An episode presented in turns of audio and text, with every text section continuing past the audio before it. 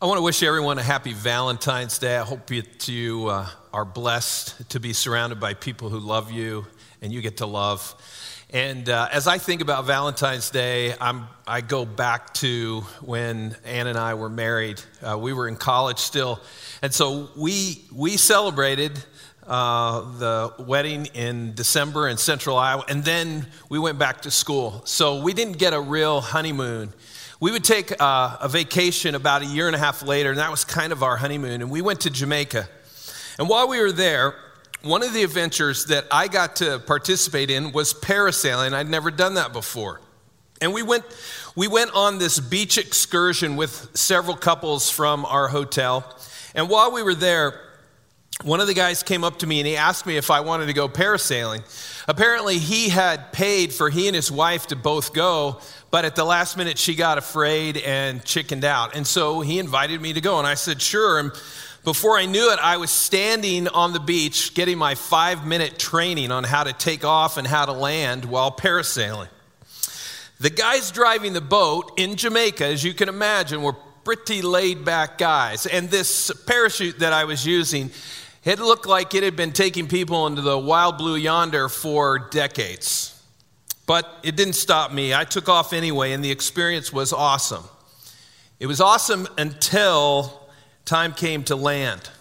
Now, my training taught me that while you're parasailing, if you're ready to land, you pull on the one side of the parachute in which you want to descend. And so you pull on the right side, you'll start descending towards your right. And the guys on the boat were giving me direction, and so I started to descend. And while I was descending, all of a sudden, a couple of the parachute cords snapped. Well, I let go and started to gain altitude again, and the guys on the boat were yelling, Pull, man, pull. And I was yelling, No, the parachute is breaking. Well, all of a sudden, my heart started racing and I could feel the anxiety building. I was trying to block out of my mind all the ways that I could die that day. I would eventually land on the beach, not a very good landing, but I was never so happy to be on the ground again. And I felt all of that anxiety kind of float away. Have you ever been anxious? I mean, you felt it in your heart or in your stomach. Most of us have probably felt that before. Have you ever been consumed by anxiety? It paralyzed you to the point that you struggled to accomplish even the most basic of functions. If you've been down this path, you will empathize with those who are battling anxiety today. But if you've never had to deal with anxiety, I want to encourage you to take a minute and just thank God that you've never felt that before. And then I want to encourage you to listen up so that you'll be more understanding when someone you love is drowning in anxiety. The potential to fear something in the future is one of the primary causes of worry. And when we worry, and it plays over and over enough times in our mind, it can build to what we would often refer to as anxiety. Let me give you a couple of examples. A businessman wakes up in the middle of the night, he can't sleep. Three weeks earlier, he lost the company's biggest account, and now he's stressing over how he's going to make payroll and if he'll be able to pay off his creditors. A working mom loses her job and now she is overwhelmed. How is she going to manage? She's stressing about the possibility of losing everything. She's so stressed over it that she's exhausted, and yet, as tired as she is, she hasn't slept for a week. It's a vicious cycle. A young woman goes for a routine mammogram. They find a spot, and they tell her she has to come back in a week for an ultrasound. Over the next week, all she thinks about is dying from cancer. She tries to, tries to drop that thought out of her mind, but the thought played over and over like it was on a loop, playing the same thing over and over in her mind. Dr. Frank Minirth is a Christian doctor who was internationally known as a psychiatrist and an author, and he defines anxiety as this a common emotional state that is characterized by feelings of apprehension, uneasiness, worry, and concern, an unpleasant anticipation of some unknown misfortune, danger, or doom, the feeling that something must be done, but not knowing what, an experience that affects everyone to some degree, but renders some people non functional. As Dr. Minirth says, anxiety affects everyone at one time or another, but for some, it can be nearly unbearable. It can cause a person to spiral down to where they think, I don't think I want to live if I have to go on feeling like this. You might even hear someone who's suffering from anxiety say that out loud. Now, they may say it as matter of factly or even dramatically, but they all feel the same way.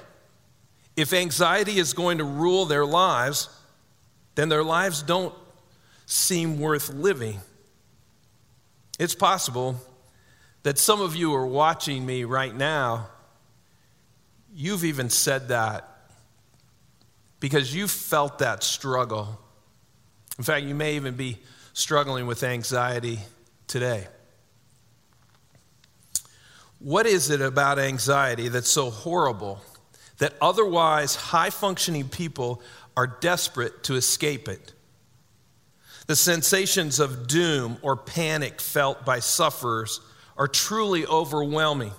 The very same sensations, in fact, that a person would feel if the worst really were happening. They're going through the emotions of if it actually happened, and yet it hasn't yet. How does a person deal with anxiety? How do we put it down? How do we eliminate it? Well, I think it starts with a plan to pursue peace. The Bible has some insights that can help us pursue this peace. Paul wrote to the Philippian church about a problem that was causing the congregation, many in the congregation, to suffer anxiety. The situation was creating disharmony in the church and causing anxiety for some of the members. Paul writes about this in Philippians, the fourth chapter, starting with verses 2 through 7. If you have a Bible, turn to Philippians 4, or if you're using your smartphone or tablet, Philippians 4, starting with chapter 2. In fact, this situation that Paul brings up in chapter 4 is one of the primary reasons Paul wrote this letter to the church in Philippi. He wants to address this problem. He actually names two individuals who seem to be at the heart of the conflict, but the problem is probably much wider than just two people. So Paul addresses the issue. And as we unpack it this morning, we will discover that the problem of division in the church was not only disrupting the function of the church, but it was also causing anxiety among many of its believers. So we read in verses 2 and 3 I plead with you, Euodia, and I plead with you, Syntyche, to be of the same mind in the Lord. Yes, and I ask you, my true companion, Help these women, since they have contended at my side in the cause of the gospel, along with Clement and the rest of my co workers, whose names are in the book of life. Imagine the reaction that these two women had when this letter was read Euodia and Syntyche, who were most likely present when it was read publicly to the church. I can only imagine what they experienced when they heard their names connected to this problem. This is the first time the letter is this specific. You see, in previous chapters, Paul was laying the groundwork so that he could directly address the individuals in this particular incident having to do with this disagreement, this disunity. It, it would suggest that as Paul gives us these names, and from the wording that we read there in verse 3, that these women who have contended at Paul's side in the cause of the gospel, that these two women had significant influence in that church. They were key leaders. And when key leaders have public disagreement, it can cause others to suffer emotional distress. A healthy church is an effective church. On the converse, an unhealthy church is an ineffective church. If this church battle continues to go on long enough, some of the members of this body are going to begin to drop off. And it can become too discouraging and stressful. So Paul speaks to the problem and then he gives a solution. Paul calls on several in the church to help with this issue. We assume he's asking them to intervene, to work out this problem with these two key leaders and help to restore the unity. Euodia and Syntyche had previously been Paul's allies in advancing the gospel. Now it's likely their dispute was actually reducing the church's impact at advancing the kingdom of God. So Paul gives them a game plan to reconcile and to heal. He starts in verse 4 and 5. He says, Rejoice in the Lord always. I will say it again, rejoice. Let your gentleness be evident to all. The Lord is near. Paul's been talking about joy throughout the entire book of Philippians. Most likely, he saw joy as a key to resolving the split or healing this fracture in the church. And thus, he brings the idea up frequently. But now, here in verse 4, he says, chapter 4, he says, Rejoice in the Lord always. It's important to note that our relationship with God gives us both a reason and power to rejoice. The reason is He saved us. We are bound for heaven as opposed to where we were headed before, bound for hell. And the power is this omnipotent God, all powerful God, is always at our side. Both of those, both of those, reason and power, give us a reason to rejoice. It is possible that many in the Philippian church hadn't rejoiced much since this disagreement began. Dissension can easily steal your joy unless you intentionally choose to rejoice in the Lord. Also, Paul's instruction is that your actions should be gentle and, and let everyone see that gentleness. Gentleness refers to a gracious and reasonable spirit, being considerate of others, letting others know that you are for them. You may have disagreements, but you don't have to be disagreeable. You can find ways to work out the differences. Showing gentleness is a welcome mat to the opportunity to repair the breach in any relationship. Specifically, gentleness abandons insisting on getting one's own way in order that it might benefit others.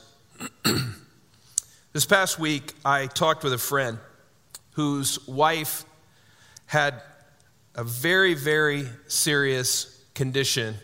She had brain surgery last year to remove a tumor. As you can imagine, it was a scary time for his wife but it was a scary time for the whole family. After surgery, his wife went through several bouts of severe anxiety. I asked him what he had learned during this time his wife was dealing with anxiety, and he simply answered with one word gentleness. Gentleness. You see, the connection between gentleness and resolving the conflict in the church is obvious. A gentle person is even willing to endure unpleasant treatment if it's justified, if it will help. Gentleness is also essential when walking with those suffering from anxiety. You see, gentleness is not a spineless attitude that shows a lack of courage. Rather, it's a response of strength inspired by one's relationship with Jesus. Here's an example of what I'm talking about how Jesus responded in a gentle manner. Isaiah 53 7 talks about Jesus. He says, He was oppressed and afflicted, yet he did not open his mouth. He was led like a lamb to the slaughter, and as a sheep before its shearers is silent, so he did not open his mouth. When we understand what Jesus did for us and the manner that he did it, then we will realize that a gentle person will always be willing to endure unpleasant treatment if it's going to help the situation.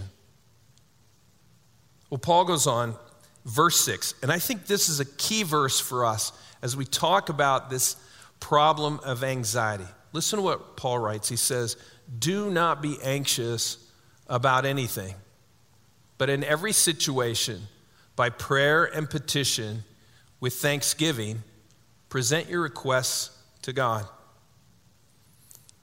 Paul uses here a specific word for the words to be anxious, and it comes from the root word meaning to be pulled apart. So when Paul says, Do not be anxious about anything, what he's saying to the Philippians is don't get so wrapped up in this discord or anything else to such a degree that the stress of those situations begin to pull you apart. Anxiety does that. It doesn't help the situation. In fact, it might make it worse. Anxiety can produce irritability and defensiveness. It's the soil in which discord and disagreement can grow. Matters that might otherwise have been less of important can grow into proportions that feed into our anxiety. Anxiety isn't specifically addressed anywhere else in this letter except verse 6. So it seems to be a consequence of the ongoing conflict in the Philippian church. Paul actually gave those suffering from anxiety a way to stop. Stop the never ending loop that was playing in their mind. He specified prayer as the solution. He said, But in every situation, by prayer and petition, with thanksgiving, present your requests to God. Here's what I think Paul's idea is he's suggesting that we let God's power address man's concern. Let God's power address man's concern. If divine power could not broker a resolution, then no resolution would be possible. And that, my friends, would be a cause for us to actually be filled with anxiety. Prayer encompasses all facets of life. So Paul says to pray specifically, and he says to pray with thanksgiving. The reason is that heart of thanksgiving recognizes God's blessings and his control in our circumstances. Anxiety tends to cause a person to forget God and to turn away from him, relying on human resources alone. So, both prayer and thankful recognition of God's love and His goodness are powerful. And combined together, they're very effective at taking steps to eliminate anxiety. Well, Paul continues with the result of this prayer that is offered with thanksgiving. Verse 7 says, And the peace of God, which transcends all understanding, will guard your hearts and your minds in Christ Jesus. For a troubled church, peace would have been a divine blessing. For an individual, it's a powerful personal blessing. If peace is lacking, the desire and the hope that peace could take up rev- residence in our inner being, that would be a huge gift. Even if specific prayers are not answered the way that we had hoped, God still guards over the believer. He watches over his disciples. The image Paul uses here is of a soldier standing guard, which would have been particularly relevant in Philippi, a city that at the time of this writing was guarded by a Roman garrison. God stands guard over our hearts and our minds. This would give comfort to a person who was worried because of all the infighting in that church, or for anyone who was drowning in anxiety for any reason. Then Paul gives us a defining aspect of this peace that is so necessary. It's a peace, he says, that transcends all understanding. Paul recognized how divine realities soar far beyond, far above even the most exalted of human understanding. Even the smartest people on the planet cannot explain the inner peace that God gives. God's peace goes far beyond our comprehension, far beyond. But remember, you don't have to understand God's peace in order to experience it. Paul wanted to end the power struggle in that church. He wanted to heal the wounds and set the anxious believers free. Today, how does a person actually find freedom from anxiety? Some will resort to self medicating, try to escape the overwhelming feelings. But this doesn't actually deal with the real issues. Instead, it just masks them. There is a better way. Let me review Paul's plan to eliminate infighting because these steps will not only help heal a fractured church or broken relationships, but they can also heal an anxious heart. Paul's plan to pursue peace, first of all, is rejoice in the Lord always. Secondly, it's live a life of gentleness. Thirdly, pray with thanksgiving. And then fourthly, trust the peace of God to protect your heart and mind. Paul addresses the spiritual side, which is very practical. But overcoming anxiety can seem impossible, yet there are some very simple things that you can do to address your mental health.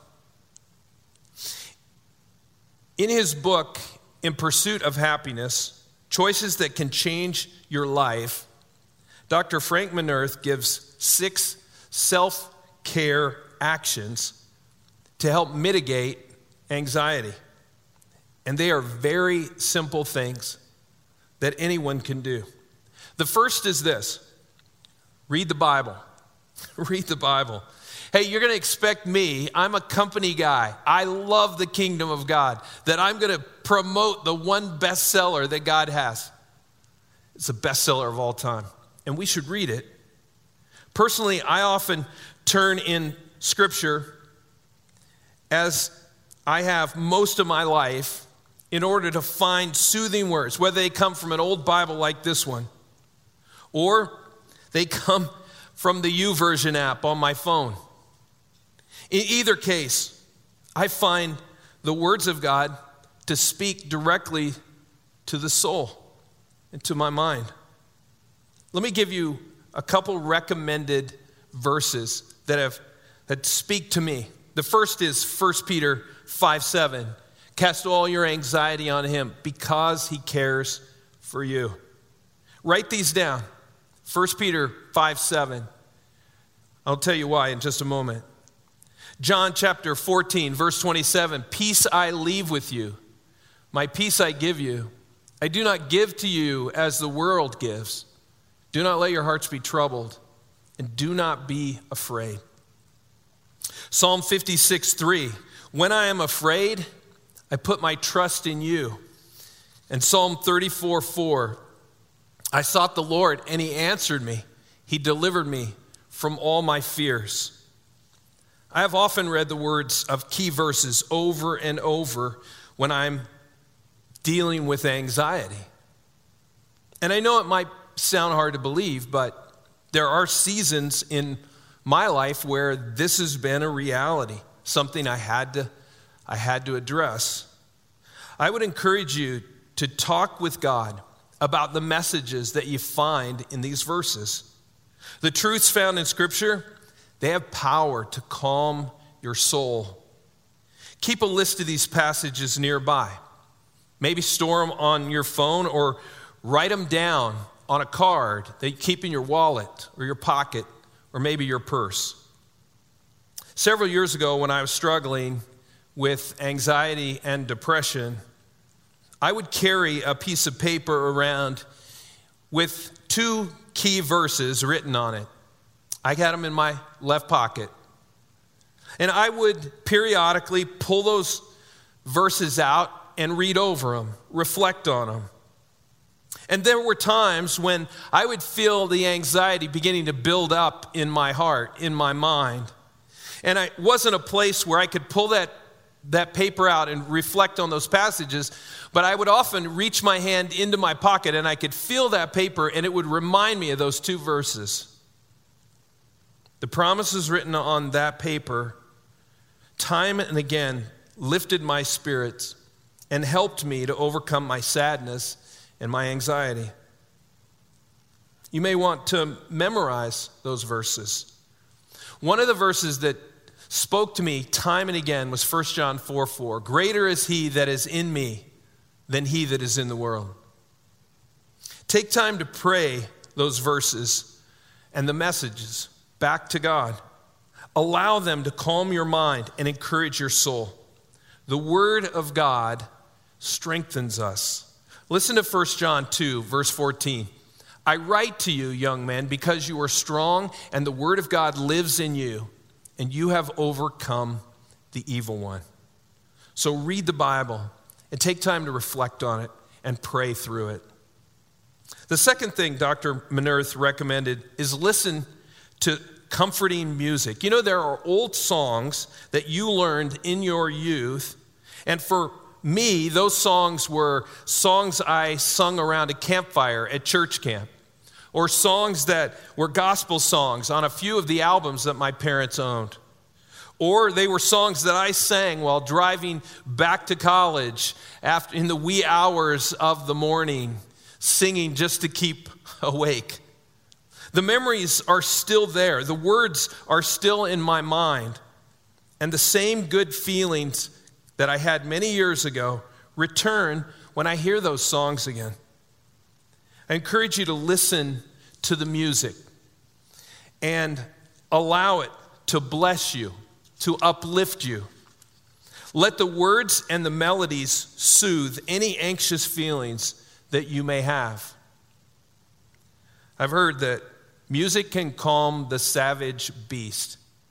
I think sometimes the soothing words of a song set to the right music does have the ability to calm our anxious hearts. Number three, allow for adequate sleep. I think this is really important. Dr. Minirth says that a lot of anxiety will dissipate if we can just get adequate rest.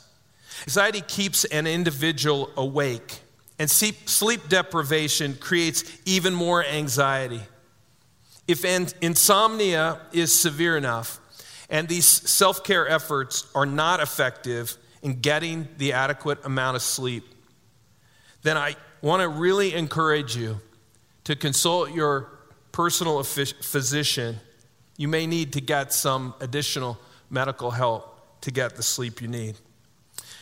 Many who struggle with anxiety will identify with the verse Job writes in Job 7, verse 4. When I lie down, I think, How long before I get up? The night drags on, and I toss and turn until dawn. But we'd rather identify with Proverbs 3 24. When you lie down, you will not be afraid. When you lie down, your sleep will be sweet. When you feel anxious, do all you can to get a good night's sleep. Number four, allow for ac- adequate exercise and recreation. When I feel the effects of anxiety coming on, one of the things that I do is I make myself get some exercise. For me, if it's possible, it's really best to go for a run. And that's what I try to do. Exercise releases chemicals in our brains and our bodies that help us to decrease anxiety. Also, doing activities that you enjoy, like attending sporting events, playing golf, going horseback riding, or camping.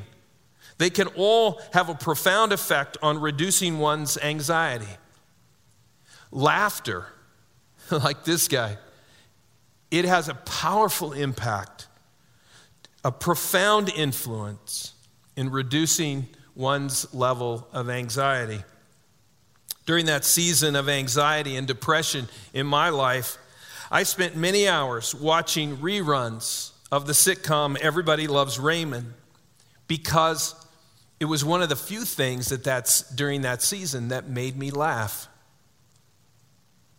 Number 5. Live one day at a time.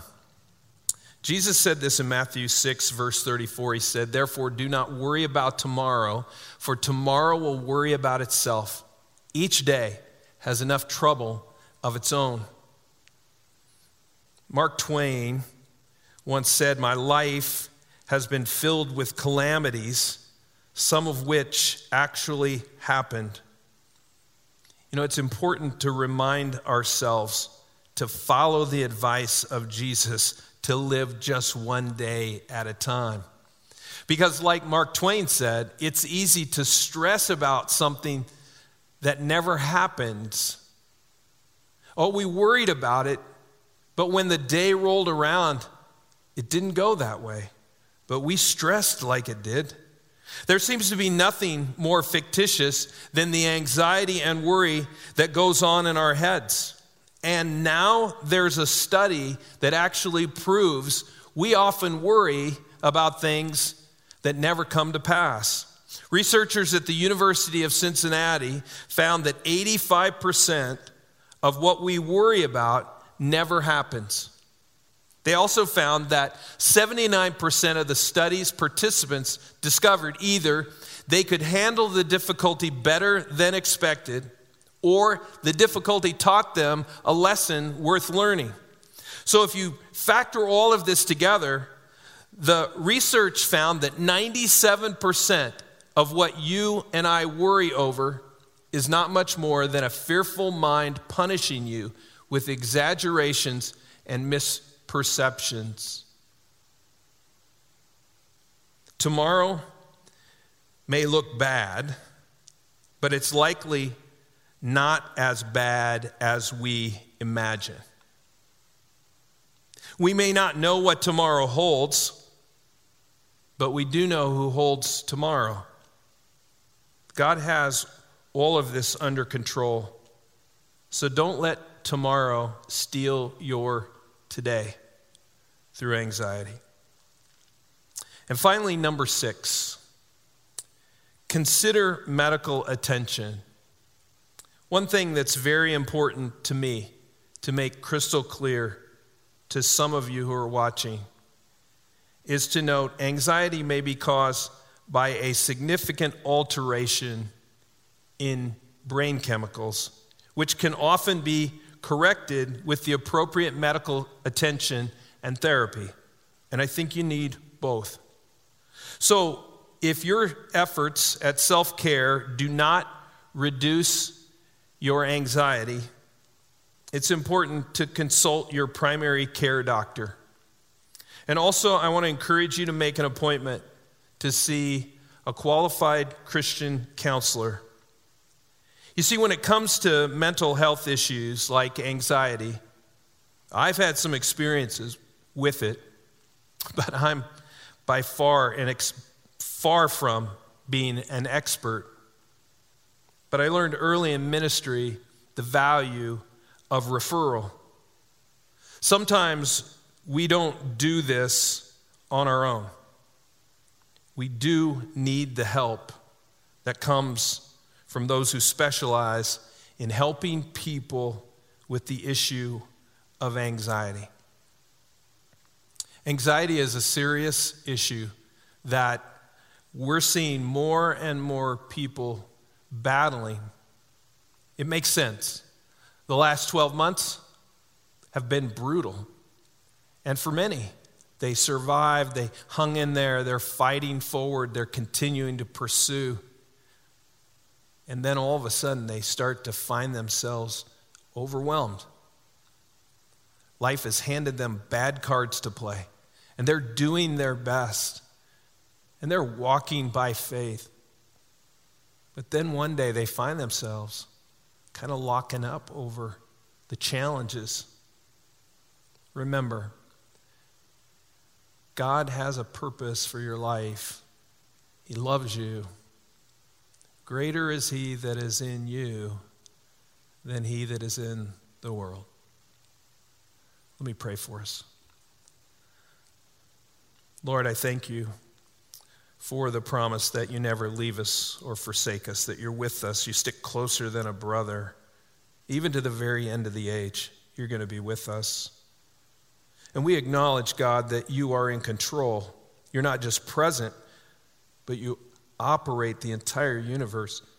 It is at your under your control. The events of the last 12 months have hit many who are watching this talk. And many of them it hit very hard. I pray, God, that as you know every situation in the hearts and minds and souls of those who are watching, that God, you will set the anxious hearts free. Give us the courage to do all that we can through the self care, through times in your word before you, praying, God, with thankful hearts. God, help us to do all we can to be healthy in our soul, in our minds, and in our body. And then we trust you, God, to heal what we're not able. Our best that we give to you is sometimes not enough to overcome anxiety. Sometimes we're beaten down by it, God. Please, I pray, God, you will set the anxious hearts free. I pray in the power of Jesus, you will set the anxious hearts free. In his name, amen.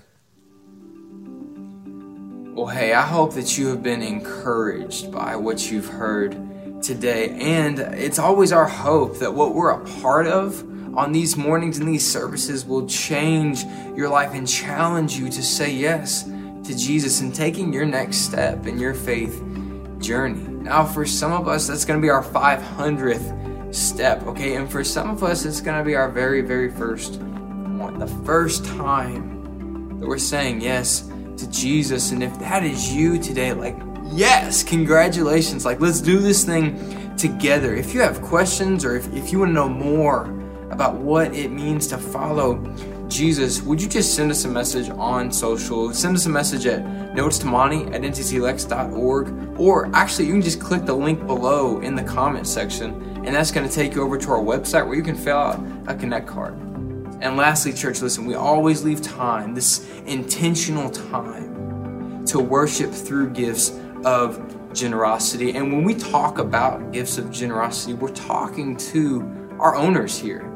Those of you who have said, yes to Jesus in that next step of your faith walk. And so, thank you however you give. If it's online, if it's through the Church Center app, if it's through the mail out front, or in one of our lobby stations here, like, thank you for saying yes. Thank you for partnering with us as we already talked about, as we continue to spread the gospel both locally and globally.